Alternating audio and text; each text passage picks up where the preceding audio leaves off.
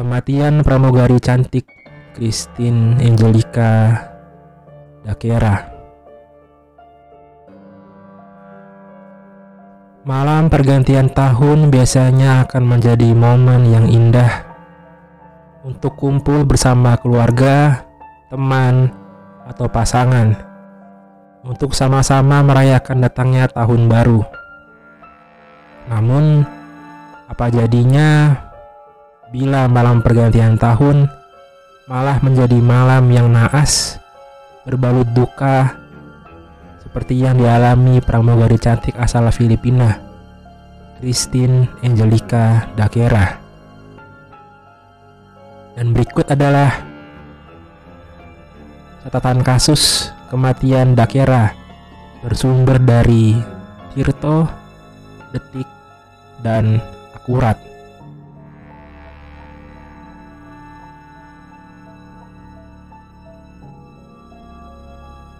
Christine Angelica Dakera adalah pramugari Philippine Airlines. Dakera berasal dari General Santos City, anak kedua dari empat bersaudara dan telah menyelesaikan studi komunikasi secara cum laude di University of the Philippines Mindanao di Davao City.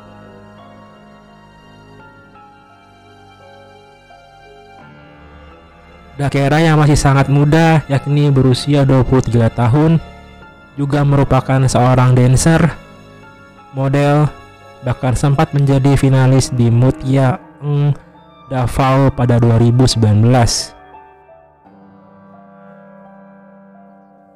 Pada tahun 2019, ia pindah ke Manila untuk bekerja sebagai pramugari di Philippine Airlines.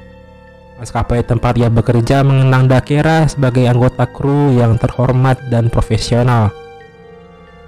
Menurut ibunya, Sharon, impian Dakera adalah membawa keluarganya terbang ke seluruh dunia.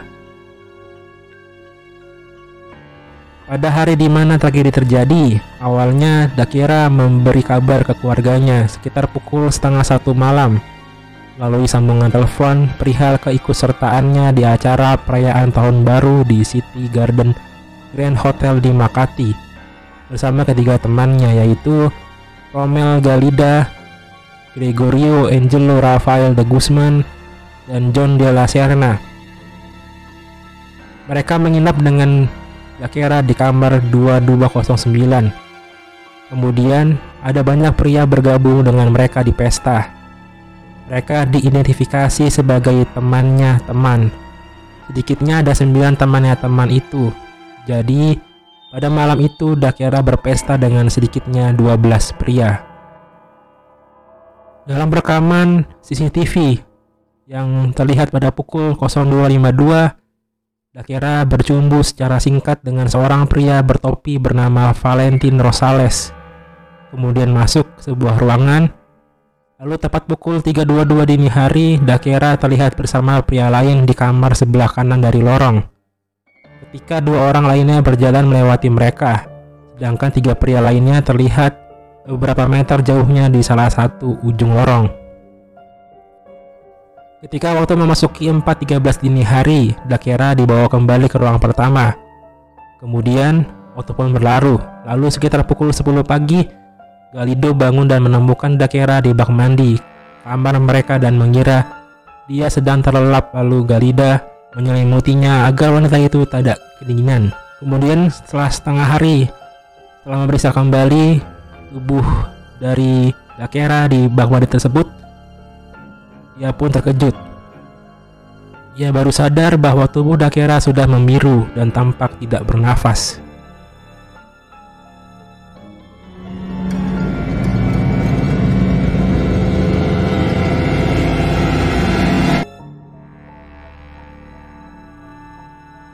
Setelah mengetahui fakta mengerikan tersebut, Galido langsung bergegas menemui De Guzman dan De La Serna untuk mencari bantuan.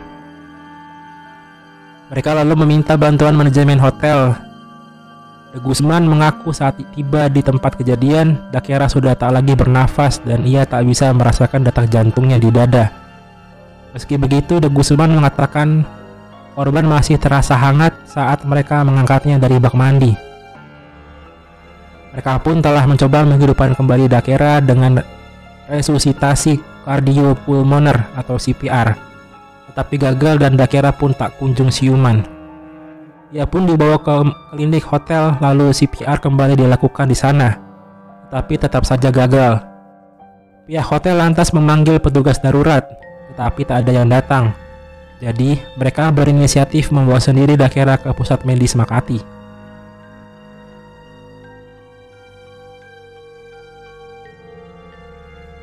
Setelah sampai di rumah sakit, akhirnya dinyatakan meninggal karena pecah aneurisma aorta.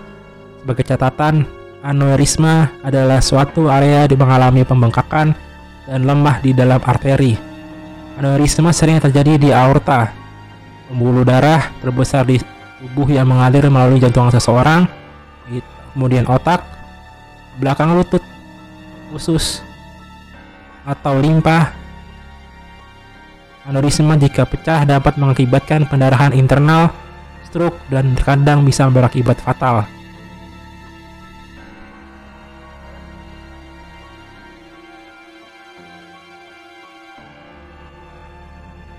Rumah sakit tersebut melaporkan kematian tersebut ke polisi kota Makati. Sementara itu, para pria lain yang ikut dalam pesta malam tahun baru tersebut telah menghilang dari lokasi.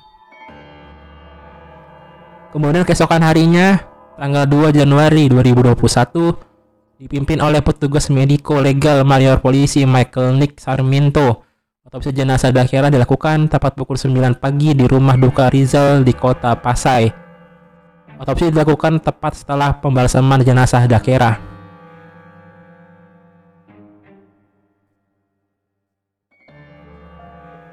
Pemeriksaan postmortem kejadian tersebut melalui laporan mediko legal oleh kantor laboratorium kriminal distrik kepolisian selatan menunjukkan bahwa penyebab kematian Dakera memang sesuai dengan yang dikabarkan sebelumnya, yaitu pecah aneurisma aorta.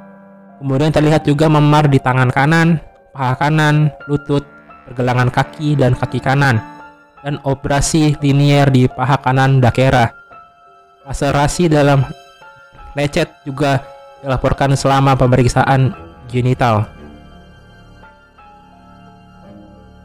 Berdasarkan laporan mediko legal, pemeriksaan pihak berwenang atas jenazah Dakera selesai pada pukul 1 siang. Kepolisian Kota Makati yang diketuai Kapolres Halrod Depositar memberikan laporan detail kematian wanita tersebut ke awak media dua hari setelah kejadian atau tepatnya pada tanggal 3 Januari 2021. Pada 4 Januari 2021, Kepolisian Nasional Filipina mengirimkan pernyataan terpisah tentang kasus kematian Dakera ke media. Polisi setempat mengklaim telah menyelesaikan misteri kasus kematian Dakera yang juga diduga telah diperkosa sebelum akhirnya dibunuh.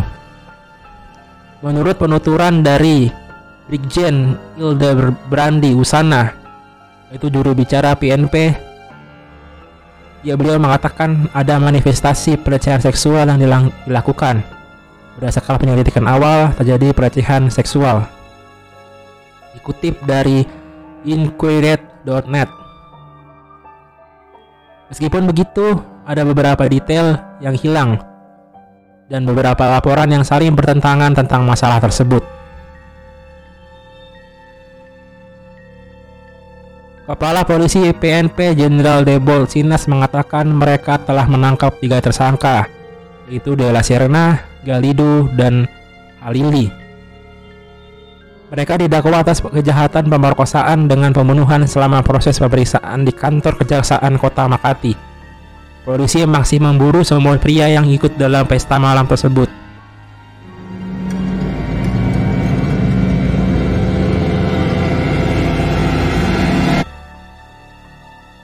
Kasus Dakera pun mendapat perhatian dari berbagai belahan dunia. Perkembangan lebih lanjut datang dari keluarganya, para tersangka, dan pihak berwenang yang menyelidiki insiden tersebut. Dalam wawancara dengan The Search CNN Filipina, depositar mengatakan jejak air mani juga ditemukan di tubuh Dakera. Ini sebelumnya tidak disebutkan dalam laporan mediko legal Depositar mengklaim bahwa tersangka mungkin telah memperkosa Dakera. Namun dia juga mengungkapkan bahwa beberapa tersangka mengaku sebagai penyuka sesama jenis atau gay.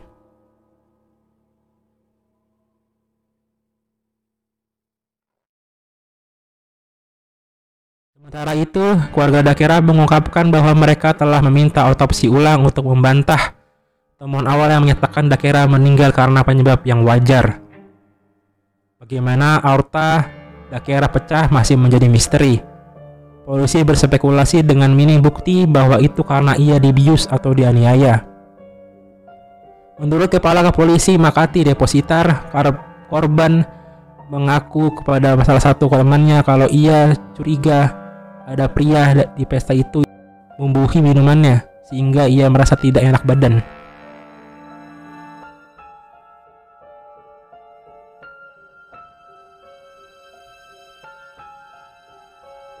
Juru bicara keluarga Brick Reyes mencatat bahwa luka di kaki dan lengan Dakerta serta jenazahnya akan menjadi bukti yang cukup untuk menetapkan kemungkinan penyebab pemerkosaan. Tapi De Guzman salah satu tersangka yang telah melapor membantah. Dia menyebut apa yang dikatakan itu tidak masuk akal. De Guzman dalam berbagai wawancara media mengklaim bahwa dia seorang gay dan tidak pernah melakukan hubungan seksual dengan seorang wanita.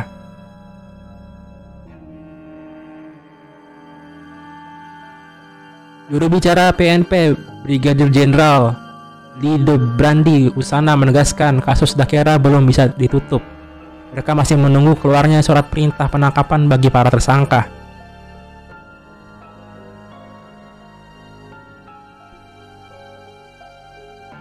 Menanggapi perintah polisi, De Guzman bersama dengan ibunya Claire de Delo Fuente lebih lanjut mengungkapkan bahwa dalam sebuah wawancara dengan CNN Filipina bahwa mereka diminta untuk diam dan menunggu.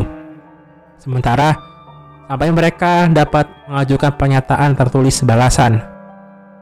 Sekretaris Hakim Menardo Guevara menyatakan kepada media bahwa tim kedokteran forensik oleh Biro Investigasi Nasional sudah berkoordinasi dengan pihak berwenang untuk menentukan penyebab sebenarnya dari insiden tersebut. Kemudian pada 6 Januari 2021, jenazah Dakera dibawa ke markas besar PNP di Camp Ram, kota Quezon untuk upacara pemakaman pribadi. Hanya anggota keluarga dan beberapa teman dekat yang diizinkan. Sementara itu, Kejaksaan Kota Makati memerintahkan pembebasan ketiga tersangka yang ditahan dengan alasan polisi wajib menyerahkan hasil analisis DNA, laporan toksiologi dan pemeriksaan histopat. Investigasi awal terhadap tersangka lainnya belum dilakukan. Tepat 7 Januari 2021, jenazah Dakera diterbangkan ke kampung halaman di General Santos City pada pagi hari untuk pemakaman pribadi bersama keluarga dan teman. Dr. Marici Ramos, seorang teman dari keluarga Dakera, mengatakan kepada wartawan bahwa tubuhnya telah diotopsi untuk kedua kalinya sebelum dikirim pulang, tetapi temuan itu tidak akan diungkapkan kepada publik. Demikianlah kasus yang dialami oleh